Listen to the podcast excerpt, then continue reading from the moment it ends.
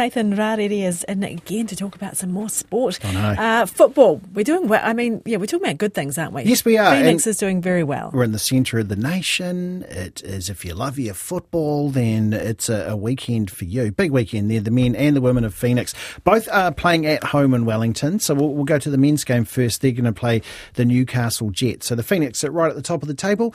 Newcastle Jets, long way off. They're down in ninth. Uh, that's being played uh, in Wellington. So No mercy. Yeah, Take no, no mercy. I think they take them out. The more interesting game is the women's game being played on Sunday afternoon in Porirua out at Jerry Collins Stadium, and the Phoenix women sit third with the Melbourne victory fourth. So the the the victory actually on a pretty good roll there. They've won three of their last five games, so they're in good form.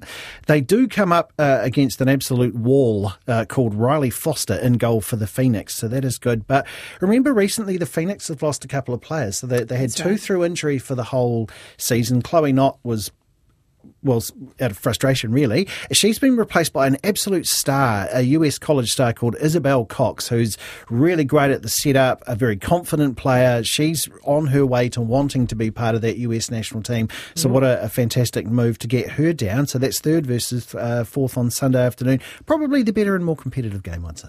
Oh, lucky old you, Wellington Radio. Uh, and in Cape Town, the Sevens is on. The Yes. Sevens, Sevens is. S- Svins, that's right. Svins. Rugby. Remember, this is rugby's war on vowels. There is no e's in sevens. They are playing in Cape Town this weekend. Uh, this continues the bandwidth chat that we had earlier on with all the other sport going on. But the Blitzbokke, who always win the tournament in uh, Dubai, never win their own one in Cape Town.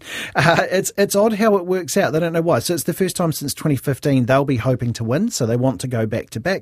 All Black Sevens uh, failed to taste victory there in Dubai. Remember they came third. And uh, the, the the Black Ferns normally they show up and win. They'd won 41 matches in a row, but they were beaten by an Australian team.